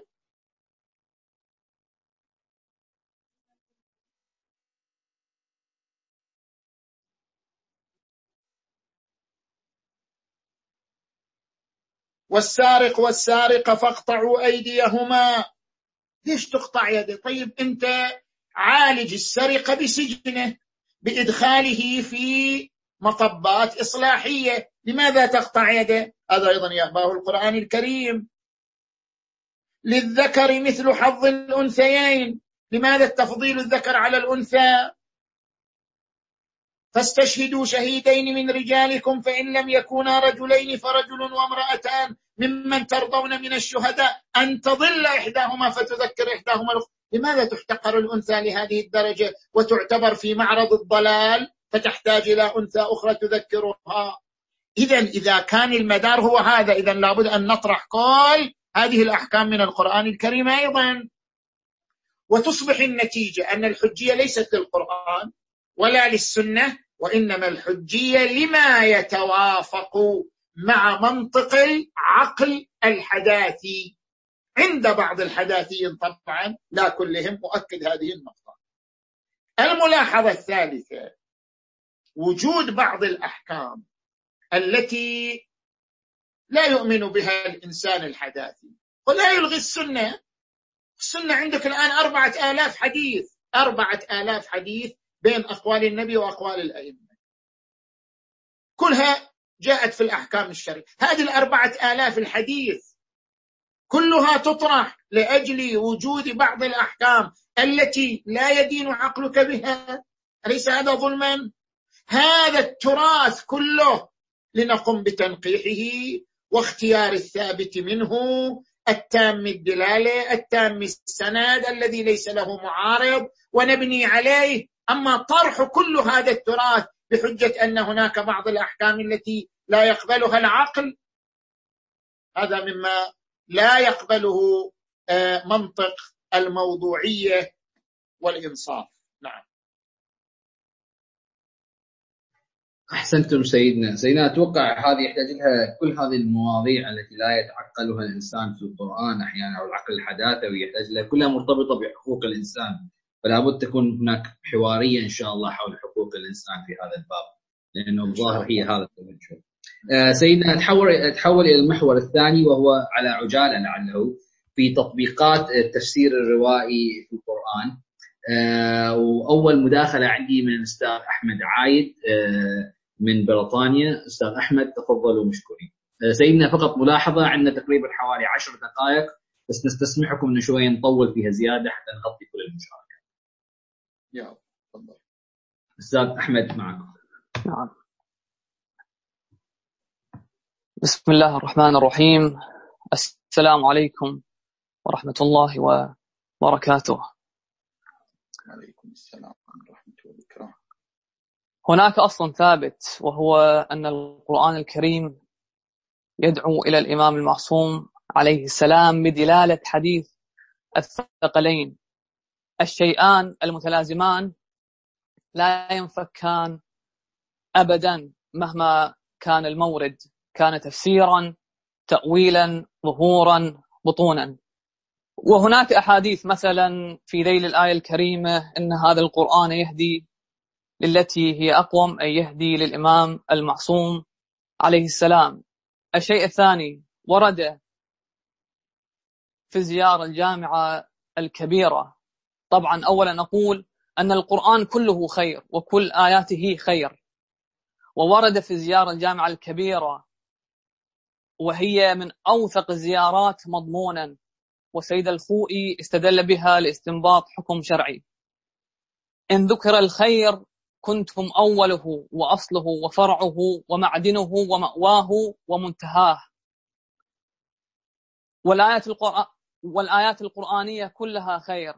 أليس من الحري عندما نفسر عندما يفسر المفسر الشيعي القرآن الكريم ينطلق من هذه القاعدة بأن هذه الآية المعينة أولها وأصلها وفرعها ومأواها ومنتهاها هو الإمام المعصوم عليه السلام. أنا عل أنا على دراية أن ليس كل الروايات في تفسير القرآن وصلت إلينا ولكن قد نوظف التراث الدعائي وزياراتي وسيرة أهل البيت عليهم السلام في تفسير القرآن الكريم. وتفضلوا سيدنا العزيز. أحسنت أحسنت. أستاذ أحمد عائد من خيرة الشباب المتضلعين في المعارف الدينية والولائية في لندن. وأعرفه منذ سنوات في هذا الدرب وفي هذا الاتجاه. طبعا هذه النقطة التي أشار إليها الأستاذ أحمد عائد هي فيها بحث. هناك اتجاهات ثلاثة أتعرض إليها. طبعا أنا الآن ما أختار أي اتجاه لأنه القصد هو الإشارة إلى البحث فقط. الاتجاه الأول هو الذي ذكره الأستاذ أحمد عائد. انطلاقا من قوله تعالى وكل شيء أحصيناه في إمام مبين. وقوله تعالى وإنه في أم الكتاب لدينا لعلي حكيم. جملة من المفسرين قالوا الإمام المبين هو العلي الحكيم. وكل شيء احصى وكل شيء أحصيناه في إمام مبين. من هو ذلك الإمام المبين الذي أحصى كل شيء؟ هو الذي عبرت عنه الآية الأخرى وإنه في أم الكتاب لدينا لعلي حكيم. طيب. هذا الذي عبر عنه بالإمام المبين وبالعلي الحكيم في آيتين من هو؟ هناك آية ثالثة تفسره. قل كفى بالله شهيدا بيني وبينكم ومن عنده علم الكتاب. من عنده علم الكتاب؟ هو الإمام المبين هو العلي الحكيم. ومن عنده علم الكتاب بحسب الروايات الواردة هو الإمام أمير المؤمنين علي عليه السلام. مقتضى هذا أن من كان عليا حكيما في أم الكتاب اذا فهو جوهر كل آية من آيات الكتاب. لأنه إذا كان هو العلو والحكمة المختزنة في أم الكتاب اذا فهو جوهر كل آية وأصلها ومصدرها. فلا توجد آية إلا وعلي جوهرها لأنه العلي الحكيم في أم الكتاب كله. طيب. بناء على ذلك كل آية طبعا ما نقصد الآيات اللي ما فيها مدح مثل آيات العذاب وآيات نقصد آيات المدح. يعني كل آية ورد فيها مدح فعلي جوهرها وأصلها. لاحظوا هنا بعض الأحاديث الشريفة. طبعا هو ذكر الأستاذ أحمد حديثا وقد رواه صاحب الكافي رحمه الله هذا الحديث. عن علي بن إبراهيم عن أبيه عن ابن أبي عمير عن إبراهيم بن عبد الحميد عن موسى بن أكيل النميري عن العلاء بن سيابة عن أبي عبد الله الصادق عليه السلام في قوله تعالى إن هذا القرآن يهدي للتي هي أقوم. قال يهدي للإمام. التي هي أقوم هو الإمام المعصوم. وعندنا حديث آخر ذكر في تفسير فرات الكوفي ينتهي إلى ابن عباس. قال ما نزلت آية يا أيها الذين آمنوا يعني أولها إلا كان علي بن أبي طالب رأسها وأميرها وشريفها. ولقد عاتب الله أصحاب النبي فما ذكر علي إلا بخير. زين. هذا اتجاه موجود عند قسم من العلماء أن بطن كل آية علي. كل آية تمدح فعلي مقصود. فيها كبطن كجوهر للآية. نجي إلى اتجاه ثاني. يقول نعم هذا الاتجاه الثاني مسك السيد الخوي. هذا كلام صحيح لكن إذا قام الخبر الصحيح عليه. إذا قام خبر معتبر ولذلك السيد الخوي يستثني الأدعية والزيارات التي لم يقم قرين على صحتها. أي خبر صحيح السند سواء كان مضمونه حديثا أو دعاء أو زيارة المهم أن يكون صحيح السند. يستخدم في مجال تفسير القرآن الكريم وبالنتيجة في كل آية قام حديث صحيح السند على أن عليا جوهر لها ولب لها فيؤخذ به. زين؟ هذا يمكن أن ترجعوا لكلام السيد الخوئي في كتاب المحاضرات في أصول الفقه للسيد الخوئي الجزء الأول صفحة 233 زين. عندنا الاتجاه الثالث اتجاه السيد الصدر سيد محمد باقر الصدر. تقدر ترجع إلى الجزء الرابع في كتاب البحوث في علم الأصول للسيد الصدر. السيد الصدر بالعكس لا يقبل ذلك. سيد الصدر يقول كل استبطان لا يلتقي مع ظاهر اللفظ لا يؤخذ به. حتى لو كان مدح لإمام حتى لو كان بيان لفضيلة إمام استخراج فضيلة أو مدح لإمام معصوم من الآية لا يلتقي مع ظاهر لفظ الآية لا يؤخذ كيف لاحظوا هذه الرواية التي ذكرها صاحب الكافي عن عبد الرحمن بن كثير عن الصادق عليه السلام في تفسير قوله تعالى هو الذي أنزل إليك الكتاب. هو الذي أنزل عليك الكتاب. منه آيات محكمات. هن أم الكتاب. وأخر متشابهات. الرواية ماذا تقول؟ المحكمات أي أمير المؤمنين والأئمة. المتشابهات كذا وكذا. فأما الذين في قلوبهم زيغ أصحاب كذا وكذا. سيد الصدر يرد الرواية. كيف يرد الرواية؟ شوف لاحظ كلام كلام. يقول هذه الرواية مضافا لضعف سندها. حيث إن ابن كثير ذكر عنه النجاشي أنه يضع الحديث وفيها حسان الهاشمي يعني في طريقها حسان الهاشمي وهو من الغلاة يقول المهم عندي هذا التعبير الذي يدل على آه، منهجه كاتجاه موجود. يقول هذه الرواية مخالفة للكتاب. وأي مخالفة أشد من مثل هذه التأويلات الباطنية التي لا يمكن تطبيقها على وجه من وجوه الكتاب. طيب إحنا عندنا يعني كثير من الروايات هالشكل. والفجر يعني ظهور الإمام المنتظر والعصر يعني عصر الإمام المنتظر. آه إنا أنزلنا في ليلة القدر يعني فاطمة. آه يا أيتها النفس المطمئنة ارجعي يعني الحسن. روايات كثيرة في تراثنا موجود هكذا. سيد الخاء يقول خو أنا أخذ الرواية الصحيحة منها أخذ بها حتى لو لم تلتقي مع ظاهر اللفظ. المهم أن لا تعارض اللفظ. يعني يشترط فيها أن تكون الرواية صحيحة وأن لا تكون مخالفة لظاهر اللفظ مخالفة على نحو التباين. لكن آخذ بها وإن لم يدل عليها ظاهر اللفظ. سيد الصدر يقول لا. إذا لم تلتقي مع وجه من وجوه الكتاب هي تأويلات باطنية مخالفة للكتاب فلا يؤخذ بها. المهم أريد أن أقول هذه النقطة فيها بحث علمي.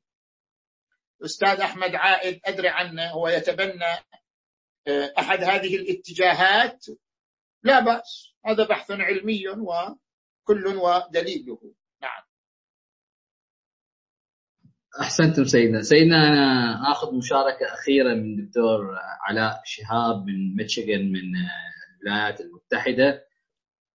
شكرا دكتور جواد. السلام عليكم سماحة السيد. السلام على جميع الإخوة الكرام. الرواية باختصار سيدنا ما هو المقدم في التفسير؟ هل هو الأخذ بالآية أم تفسير المعصوم في الرواية؟ أعتقد أنكم قد أجبتم على هذا السؤال في إجابتكم آه، السابقة. آه، وفي المقابل آه، في القرآن مضامين لا تتفق مع تفسير بعض الروايات فكيف يمكن التمييز بين ظاهر وباطن القرآن في الروايات؟ كما على سبيل المثال في سورة المسد. وشكرا. أحسنتم أخانا العزيز أستاذ علاء شهاب. من الولايات المتحدة. أنتم أشرتم إلى نقطة دقيقة مرة ذكرها في مداخلات سابقة وهي مسألة بطون القرآن الكريم. بطون القرآن الكريم وردت في عدة روايات. منها رواية عن النبي صلى الله عليه وآله وأمير المؤمنين عليه السلام ليس في القرآن آية إلا ولها ظهر وبطن. وما من حرف إلا وله تأويل. وورد عن الإمام علي عليه السلام إذا التبست عليكم الفتن كقطع الليل المظلم فعليكم بالقرآن فإنه شافع ومشفع. ثم قال وله ظهر وبطن فظاهره حكم وباطنه علم ظاهره أنيق وباطنه عميق. بالنسبة إلى بطون القرآن الكريم عندنا اتجاهان. اتجاه يقول بطون القرآن ما لها علاقة بالألفاظ.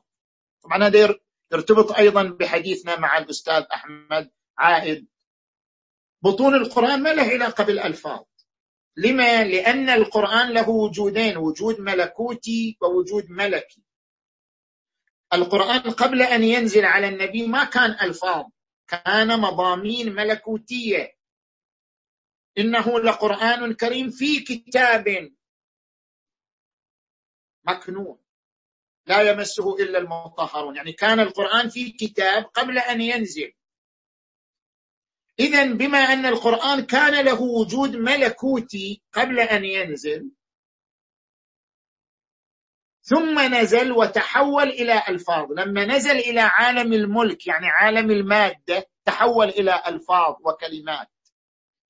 فله وجودان وجود ملكوتي خالي من الكلمات والألفاظ معاني غيبية تجريدية. لما نزل إلى عالم المادة وعالم المادة هو عالم محسوس صيغ بألفاظ وحروف. فبطون القرآن هي معاني مرتبطة بالوجود الملكوتي للقرآن وليست مرتبطة بالوجود المادي للقرآن. فسواء دل اللفظ عليها أو ما دل اللفظ عليها ما لنا علاقة.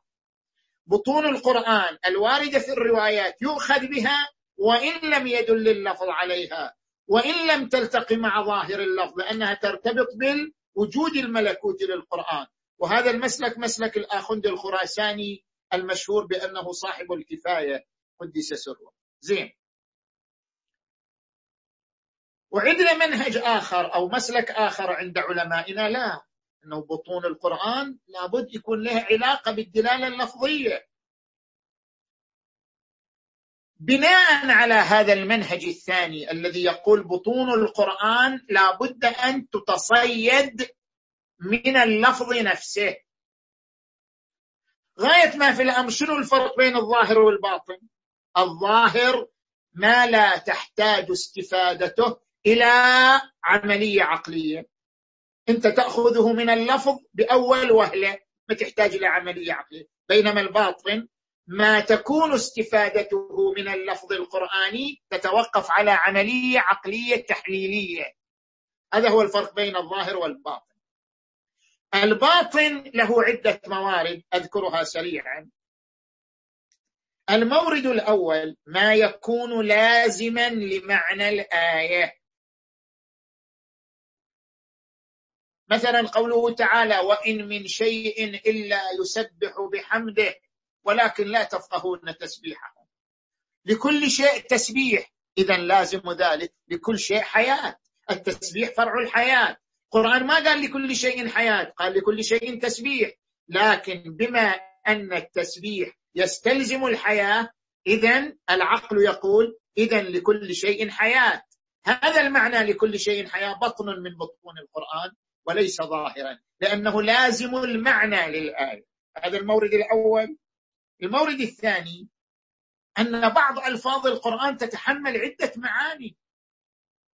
مثلا عندما نسمع قوله تعالى تبارك الذي بيده الملك وهو على كل شيء قدير الذي خلق الموت والحياة. ما معنى خلق الموت والحياة؟ هناك تفسير يقول خلق الموت والحياة يعني خلق الإنسان الذي يعرضه الموت والحياة. لأنه خلق الموت والحياة بشكل مباشر. خلق موضع الموت والحياة وهو الإنسان. هناك تفسير يقول لا خلق الموت والحياة. حياة واضحة أنه خلقها. الموت أيضا هو عبارة عن رحلة وانتقال من عالم إلى عالم. والله خلق هذه الرحلة أيضا فهو خلق الموت والحياة.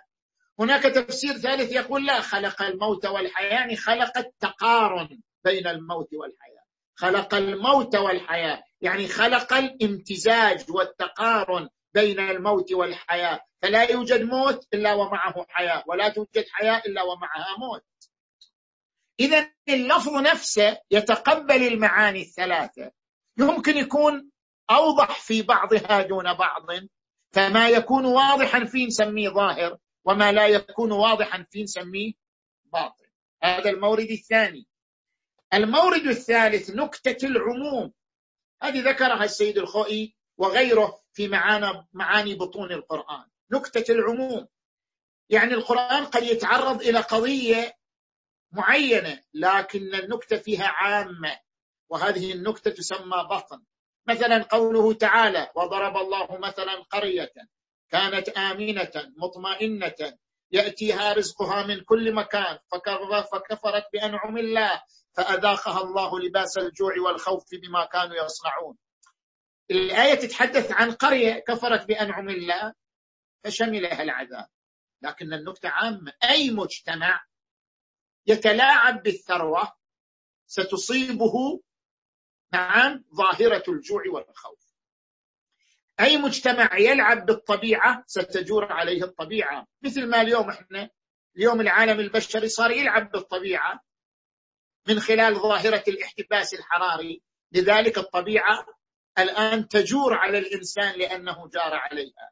القرآن صحيح ذكر قضية معينة قرية معينة لكن نحن نستنبط من ذلك نكتة عامة لكل مجتمع يجور على النعمة فإن النعمة تزول منه يجور على الطبيعة فإن الطبيعة تجور عليه. المورد الرابع والأخير التفسير المصداقي بالرواية الصحيحة. مثل ما ذكرنا الآن أن عدة آيات لها تفسير مصداقي. يا أيتها النفس المطمئنة إذا بناخذ بالظاهر ظاهرها كل نفس. لكن عندنا رواية تقول عن الإمام الصادق النفس المطمئنة جدي الحسين. هذا التفسير المصداقي أيضا مورد من موارد بطون القرآن. إذا هذه هي نظرية البطون. بعد أن نقول هكذا ما هو الميزان الذي نميز به الظاهر والباطن؟ شرحته الآن بينته. متى يؤخذ بالرواية يؤخذ بالرواية بشرط عدم مخالفتها للكتاب إذا كان مضمون الرواية مخالفا للكتاب لا يؤخذ. أما إذا لم يكن مضمونها مخالفا للكتاب يؤخذ بها. مثلا ما يذكره السيد محمد باقر الصدر قدس سره من أن الروا... بعض الروايات جاءت في ذم الأكراد. الأكراد حي من الجن. كشف عنهم الغطاء فلا تخالطوهم ولا تزاوجوهم. يقول هذه الرواية لا يمكن أن نقبلها حتى لو كانت ذات سند صحيح. لما؟ لأنها مخالفة للكتاب مخالفة روحية مضمونية. الكتاب يقول يا أيها الناس إنا خلقناكم من ذكر وأنثى وجعلناكم شعوبا وقبائل لتعارفوا. والقرآن الكريم يقول ولقد كرمنا بني آدم. وهذه وهذه الرواية التي تذم الأكراد تتنافى مع كرامة الإنسان وتتنافى مع الهدف من وجود الإنسان وهو التعارف. بالنتيجة شرحنا كيف نميز الظاهر والباطن. شرحنا ما هو المعيار في الأخذ بالرواية. الأخذ بالرواية أن لا تتنافى أن لا تخالف القرآن مخالفة مضمونية روحية. وبالتالي فأي سنة تتضمن معاني لا توجد في القرآن يؤخذ بها ما لم يكن مضمونها مخالفا لمضمون القرآن الكريم. نعم. أحسنتم سيدنا. شيخنا شيخ موسى معاكم حلاوة المجلس. تفضلوا سيدنا الجليل بداية طيب الله أنفاسكم. آه، سيدي سؤالي باختصار. أن هناك إشكال يثار على التفسير الروائي الشيعي وهو أن واحد من أهم مصادره تفسير القمي وهذا التفسير بالنسخة المتداولة يعني في كلام جدا في أصل صدور في ثبوت النسخة لكن المهم يعني النسخة المتداولة لتفسير القمي لا تخلو من روايات يكاد يقطع أنها من الإسرائيليات وأيسرها قضية نبيلا داود على نبينا عليه السلام وأوريا. طبعا أنا ما كنت بس شوية أثقل عيار الإشكال إذا تأذنوا سيدنا. أقول هذا الكتاب لدى جمع من أعلام الطائفة من الكتب المعتمدة والمعتبرة ورواته ثقات إلى آخره. فكيف يعني في مثل هذا الكتاب الجليل يوجد مثل هذا يعني مثل هذه الروايات الإسرائيلية؟ وجزاكم الله خير. طبعا شيخ موسى دائما هو مسك الختام. الشيخ موسى هو مسك الختام. نعم. وختام المجلس بحسن الخاتمة. حسن الخاتمة إن شاء الله ببركات شيخ موسى. صحيح كتاب تفسير القمي كتاب مختلف فيه ولكن ذهب جملة من علمائنا إلى قبوله. منهم السيد الخوئي الذي ناقش في كتاب كامل الزيارات في آخر عمره ولم يناقش في كتاب تفسير القمي. نحن الآن نتعرض إلى مفردة الإسرائيليات. كثير من ممن يعارض تفسير القرآن بالروايات يرفض الروايات لأن فيها إسرائيليات. أنا أريد أتعرض لهذه النقطة بشيء من الكلام في عدة أمور. الأمر الأول من أين جاءت الإسرائيليات؟ إذا نراجع كتاب مقدمة ابن خلدون يقول كان العرب أكثرهم جهلاء أميين. ولذلك لما انفتحوا على الإسلام بدأت تثار عندهم أسئلة متى بدأ الكون؟ كيف بدأت الخليقة؟ كيف بدأ الإنسان على الأرض ولم يكن لديهم أجوبة جاهزة يجيبون بها. لذلك لجأوا إلى أهل الكتاب باعتبار أن لديهم معلومات يعني لجأوا إلى اليهود والنصارى في المدينة وغيرها من أجل معرفة معلومات عن بدء الخليقة وبدء الحياة على الأرض. وجمع من هؤلاء خصوصا من قبيلة حمير كانوا يهود قبل أن يدخلوا إلى الإسلام. فدخلوا إلى الإسلام وهم يحملون نفس المعلومات التي ورثوها من كتب العهدين. بل إن بعضهم بث نفس المعلومات في تفسير القرآن الكريم كوهب بن كوهب ابن منبه وعبد الله ابن سلام وكعب الأحبار. فنتيجة لهذا التداخل انتشرت الإسرائيليات. ونتيجة التساهل في حسم الموضوع والمطالبة بالتنقيح والتحقيق أصبحت الإسرائيليات مشاعة في كتب التفسير. هذا الأمر الأول. الأمر الثاني ما هو تفسير الإسرائيليات؟ طبعا الإسرائيليات كما هو تفسير الصحيح الذي أختاره ليست الإسرائيليات هي خصوص الروايات التي رواها اليهود. أو أهل الكتاب عموما. بل كل رواية ليس لها أصل من الإسلام فهي من الإسرائيليات. نجي إلى الأمر الثالث. كيف نكتشف الإسرائيليات؟